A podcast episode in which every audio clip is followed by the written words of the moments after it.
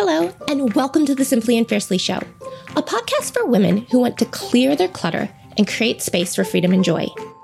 If your life keeps getting bigger, but not better, keep listening to learn about decluttering from the inside out. It's about creating a life that's aligned with your values and priorities so you can have more of what matters and less of what doesn't. I'm your host, Jennifer, and I'm so glad you're here. Let's get started. Everybody, it's Jennifer here, and welcome to the Simply and Fiercely Show. Today, I want to share with you a few practical shopping tips that will help you prevent bringing clutter into your home. Because I know a lot of you follow me because I share a lot of decluttering tips, but ultimately, the best decluttering strategy is always going to be buy less in the first place, right? Less, but better. Okay, so let's dive in with tip number one, which I'm reading my notes here and realizing that I'm kind of contradicting myself. But my first tip is it's not just buying less, it's also about being more intentional about what you buy. Okay. So, what that means is really thinking about your lifestyle, right? Your limitations, your living space. What are the practical constraints that you have to consider? So, for example, with me, I live in a pretty small home, right? So it's me, my husband, I have two kids, they're three and six. And we live in a two bedroom apartment that is approximately 660 square feet, right? So, what this means is that there are tons of things that I would like to buy. So, for example, with my kids, there are toys that say they want for Christmas that I know they would get a lot of play out of. They're really great toys. But realistically, if I don't know where I'm going to put them, right? I'm recording this in my living room. I'm looking around my house. The areas that I have available for storage are pretty small. So I can't buy some giant Paw Patrol tower that my three year old wants if I have nowhere to put it. And another example is it's not always even the size, it's just being realistic about what is the best way for you to approach certain problems. So, for example, I currently live somewhere that's subtropical. So, this isn't a problem that I have.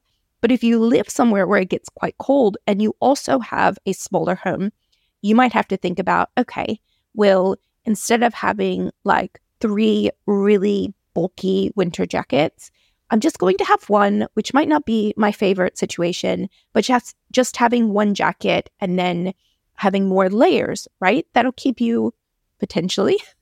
As I said, I'm not an expert in cold weather dressing, but potentially that can keep you warmer than having lots of big, bulky jackets, right?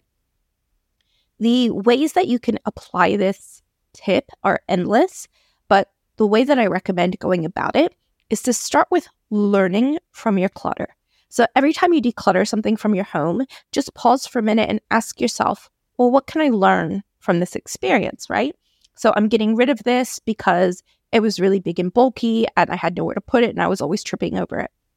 Or it could be I'm getting rid of this because it's too high maintenance and I can't or I don't want to put in the effort to care for it, right? So that's something where, um, for me, for example, I'm never going to dry clean my clothes right? So I don't buy dry clean clothes anymore. I've just realized my own limitations. That's not a size limitation, but that's me as a person. Like, that's just not something, a chore or a task that I want to take on. So, when you learn from your clutter, you learn about the kind of things that don't work for your lifestyle or that you're not willing to care for. And then you can be more intentional moving forward with your purchases. Okay. So, Number two, the next tip I have is deciding in advance just what things you're not going to buy anymore or that you might not buy in the near future. Or another way of looking at that is just sort of asking yourself, in what areas of your life can you say, I have enough? And a great example of this is if you followed me for a while back in, let's see, 2021 to 2022, uh, which feels like just yesterday, but apparently that was three years ago now. Um, but anyway, what I did is a no shopping, or at least no shopping for like clothes, shoes, bags, that kind of thing, for just over a year. So I went through this really long, long period without buying anything. And then after that, I did I wouldn't say I splurged. I definitely did it. But as 2023 went on, I found that there were some things that I needed to replace. I also found that, and I think a lot of people realize this as well, like coming out of the pandemic and the whole work from home era, my like ability to suffer for fashion is at the lowest it's ever been. Like I buy clothes purely I really need to be comfortable. So there was a few things that I just sort of got rid of and then upgraded in my life because I'd made these lifestyle changes. Now, I ended up the last thing that I bought was a dress, which I bought not long ago. I'm recording this in mid January. I don't think this will be up to February though. Um, but I bought this dress around Christmas time. Really lovely dress, really suits my lifestyle. It is very casual, it's linen, uh, which is amazing because, as I said, I live in a hot climate. The style and the color are just, you know, chef's kiss. They like perfectly suit me. So I bought this dress. And then I remember hanging up in my closet and looking at my closet and just seeing all my clothes staring back at me. And it was just like this feeling washed over me. And I thought, I have enough. Like, I don't need any more clothes right now. Right. And that's actually how I started my shopping ban back in 2021. It wasn't like this really calculated thing where I was trying to prove a point. I had just, funny enough, a similar experience. I had bought a dress and had this whole I have enough feeling. So that's what I mean. It doesn't have to be forever. Like, I'm not going to promise you I'm never going to buy clothes again. But for right now, I have enough. And I'm not planning to do another shopping ban, but it's just kind of like one more thing I don't have to think about, right? I'm not looking at, you know, clothing stores. I'm not going online to look at any of my favorite shops. I'm not following any Instagram accounts, for example. Like there's certain ones that always make me want to buy clothes. So I'm avoiding those at the moment because right now I don't even want to think about that. I don't want to waste any of my brain space. I don't want to be tempted to buy things that right now I know I don't really need. Okay. So just by making that decision, I have enough and really being intentional about it can keep you from buying stuff that will eventually become clutter. Now, as a quick side note, I do want to mention that part of why I can look into my closet and have that deep sense of I have enough, you know, until like four years ago, that's something that could have never happened. I couldn't even fathom that happening. It seemed so impossible that I would ever look in my closet and be really satisfied. But how that has happened is going back to what I said earlier about learning from your clutter. I have spent the last four or five years really paying attention to what I enjoy wearing. And this is a quick tip that will help you with your decluttering and your shopping. And that is realizing that there is often a big difference between what you like for yourself and what you admire in other people. That is especially true with fashion. I, despite being a minimalist, I quite, I really adore visually that maximalista style, whether it's clothes or actually even like home decor. But I know now that I can admire that on other people, yet at the same time, that is not what I want for myself in my closet or in my home, right? So it's years that I've spent getting really crystal clear on my style.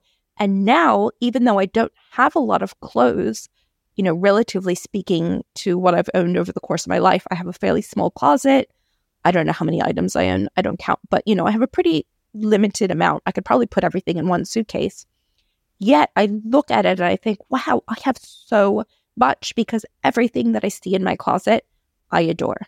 And so I will just take this opportunity to mention that if you don't feel that way, if that feels like something impossible, I do have a paid program called the One Day Closet Cleanse. It is a closet decluttering program, but the method that I teach inside, I call it the style standard method, is it starts with getting really super clear on your personal style. And then also included in that program is, I think it's like an hour and a half live workshop. It's a recording of that that I taught a few years ago, which is about how to stop buying clothes you never wear. So if clothing is a big challenge for you, I really highly recommend this program. It is called the One Day Closet Cleanse, and I will leave a link in the show notes. Okay, so moving on with these shopping tips that will help you prevent clutter. Number three is always look and see, or I guess a better way to say it would be to check your purchases and see if they are helping you achieve your goals, right? So when you think about the life you want, right? I'm not thinking like just really broadly speaking, like if you imagine yourself in three years, right? How do you want to be living? How do you want to feel? What do you want to be doing with your time? Right? What are some things that you want to be doing with your life? And then what I recommend is that when you are going to make a purchase, look at your item and just simply ask the question Does this take me closer or further from the life I want most? Right? There's no right or wrong answer, but sometimes just asking that question really puts your brain into a different mode and you start to see your purchases different than you would otherwise. I would also recommend this is a great tip for shopping is to force yourself to name your trade-offs, okay? And this isn't about never buying anything, but it's again coming back to that idea of intention. So, what are you giving up to buy this item and is it really worth it? So, for example, one thing that really helps me is that my favorite form of self care is really physical type of self care. So, like, I love massages, facials. Like, there's this place in the town where I live where they have these like big hot tubs you can soak in and they've got saunas and things. Like, nothing makes me feel better. right? I'm just, that's just my love language. Like, I really love touch. It makes me feel revived and alive. So, if I was at Target and there was like some t-shirts that were like kind of cute and they were in the clearance rack and I'd be like, oh, like, oh, look, it's only $20. Why don't I buy that t-shirt? And it kind of like, oh, yeah, like maybe I should, maybe I shouldn't. But then if I force myself to name the trade-off and be like, Will, for the price of two of these t-shirts, I could spend an afternoon at this hot tub place. I'd be like, oh, okay, well, actually, I really want to go to that hot tub place, right? and so saying that out loud really helps me make decisions about what to purchase, right? Or a big one when I was first overcoming my shopping addiction. If you're new here, I used to be a really bad shopaholic. One thing is, I thought a lot about, more broadly speaking, freedom, right? I used to work a job that I didn't like. I felt very trapped in it. I also have always been very passionate about travel. I have family overseas. Um, if you can't tell from my lovely accent, I grew up in the US, but I have been living in Australia for almost 20 years, right? So, like having money and having time freedom to travel back to see my family, that's a pretty big goal for me. So, when I was overcoming my shopping addiction, I can remember all the time walking into this. Well, actually, I remember this one boutique in particular that I adored, and it had all these like really beautiful, trendy dresses and I would go there all the time. And I can remember though, when it's like a switch in my brain, I remember picking up one of these dresses and looking at it. And like the day before, I would have thought it was gorgeous. And now it was like, this feels like such a waste. Like I'm tra- like this dress is actively keeping me from having the freedom that I want from my life. Right. And then suddenly it's like, it's almost like it transformed between like before my eyes where it was beautiful and then I saw it for what it was, which is just kind of like fast fashion, right? So just give it a try. Try really thinking about your trade offs and what you're giving up. Sometimes it's worth it, right? I was happy to give up some things for that dress that I bought over Christmas because I knew I was going to get a lot of wear out of it and it was really comfortable. And again, if you haven't noticed, like that's so important to me, right? But so there's no right or wrong answers, but just figuring out the trade offs, getting clear on what they are. And then from that place of um, sort of like an informed perspective, then make your decision. Also, when we're talking about goal setting, I think another thing that's worth mentioning is that sometimes when we have a goal that we're working towards, we use shopping as a way to make ourselves feel like we're making progress, even when we're not. Okay. So I'll give you an example. Um, like right now, I am trying to get back into yoga. I used to do yoga quite often, like throughout my life. I've been kind of up and down with it, but I had some health issues, and now I really um, need to start moving my body again. Right, I'm in my mid 40s. I'm getting quite sore everywhere, and so one of my big goals is sort of start doing yoga again. So it is so so tempting to be like the first thing I need to do is buy some new yoga clothes. Right, that feels like it's logical. But then what I know is that buying those clothes makes me feel like I'm making progress to my goal without having to actually do anything hard. Like, what I should do really is get my mat out and see if I could show up for myself every day on a regular basis. And then once I do, then I can say, well, maybe now I can see that I need new clothes, right? I mean, personally, I don't even think I need any for yoga. Um, but I could just, I guess, using that as an example because of some things you do need equipment. So, yeah, just have a bit of self awareness about that. Sometimes you really do need things, sometimes they really do motivate you. But look at your past, look at your experience. As I said, you're learning from your clutter, right? So if you have a closet full of things that you bought for hobbies that you then never started, then ask yourself, maybe I should do the work first towards my goals before I buy anything. Okay, so one final tip, and this is a big one, is before you buy anything, just ask yourself is your expectations in terms of what you think this item is going to do for you reasonable? And the reason I say that is I think on a subconscious level, very often we buy things and because of very clever marketing or whatever other tricks our brains play on us, because we think they're going to create some bigger shift, right? So I'm going to buy that new day planner. And suddenly, even though I've never been organized in my life, I'm going to be super organized and productive, right?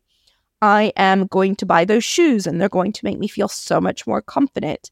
I'm going to buy those, you know, slimming dresses. I don't even know. And my body's going to change, right? We buy things and then the kind of promise or what we expect that dress is going to do for us is something it is not capable of doing, right? It's kind of, I think I heard a quote once, and I apologize because I don't know who said it, but like, it's like if you don't love yourself, nothing you buy is going to make you love yourself, right?